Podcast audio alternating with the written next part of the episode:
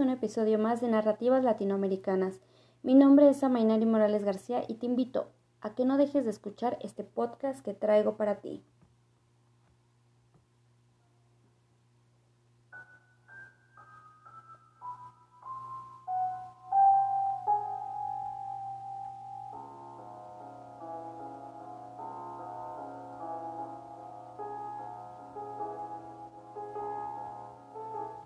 Quiero confiarles ahora la historia de mis relaciones con Buenos Aires. Hacia 1920 y tantos, no recuerdo la fecha exacta y no trato de recuperarla.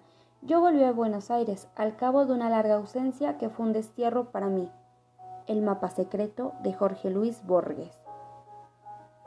¿Qué son las narrativas latinoamericanas? Es el conjunto de obras escritas por autores latinoamericanos. Este movimiento surgió a finales del siglo XIX su principal exponente es el nicaragüense Rubén Darío. La narrativa latinoamericana considera el cuento y la novela como parte de ella y excluye la obra de teatro. En las narraciones con frecuencia el argumento era mínimo, la atención se centraba en la descripción de los ambientes, los paisajes y sus habitantes. La caracterización psicológica cobra mucha importancia, aunque más que penetrar en la conciencia de sus personajes, los autores procuraban definir tipos, es decir, figuras representativas de un determinado grupo social. Los escritores que surgieron en este camino se les llaman realistas por su deseo de mantenerse siempre fieles a la realidad de sus respectivos países. La tendencia realista en la literatura coincidió con un momento histórico de profundos cambios en las sociedades latinoamericanas, producto de la industrialización y de la creación de una convivencia revolucionaria entre las clases trabajadoras se establecen varios subgrupos dentro del movimiento realista. El más importante de ellos es quizás el llamado ciclo de la Revolución Mexicana, que se desarrolló en México paralelamente con la Revolución, en contra de la dictadura del presidente Porfirio Díaz, que tuvo lugar entre 1910 y 1940. Otro movimiento importante fue el de la telúrica, en el cual los autores centraban su atención en la creación de paisajes como la selva o los llanos mostrando cómo marcaban la forma de ser de sus gentes. La siguiente tendencia significativa fue la novela indigenista, cuya temática giraba alrededor de los problemas indígenas americanos. Fue especialmente importante en Perú y Ecuador.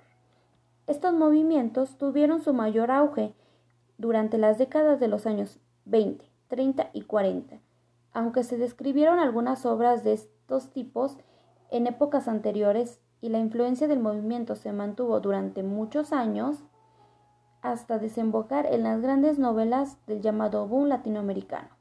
El llamado boom latinoamericano es quizás el movimiento que más interés ha despertado en la historia literaria del continente, tanto por parte de la crítica como de los lectores.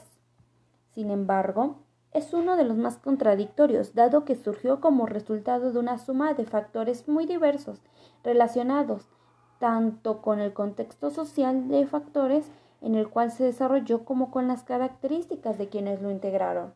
En conclusión, la narrativa latinoamericana se puede decir que ésta ha llegado a ser la revelación del hombre nuevo, para lo cual los autores han sido los mayores influyentes y los cuales han caracterizado cada periodo con temáticas y tendencias. Han llevado a que se produzcan los fenómenos más interesantes en el panorama literario latinoamericano de las últimas décadas, llevando a que se produzca un auge de la literatura.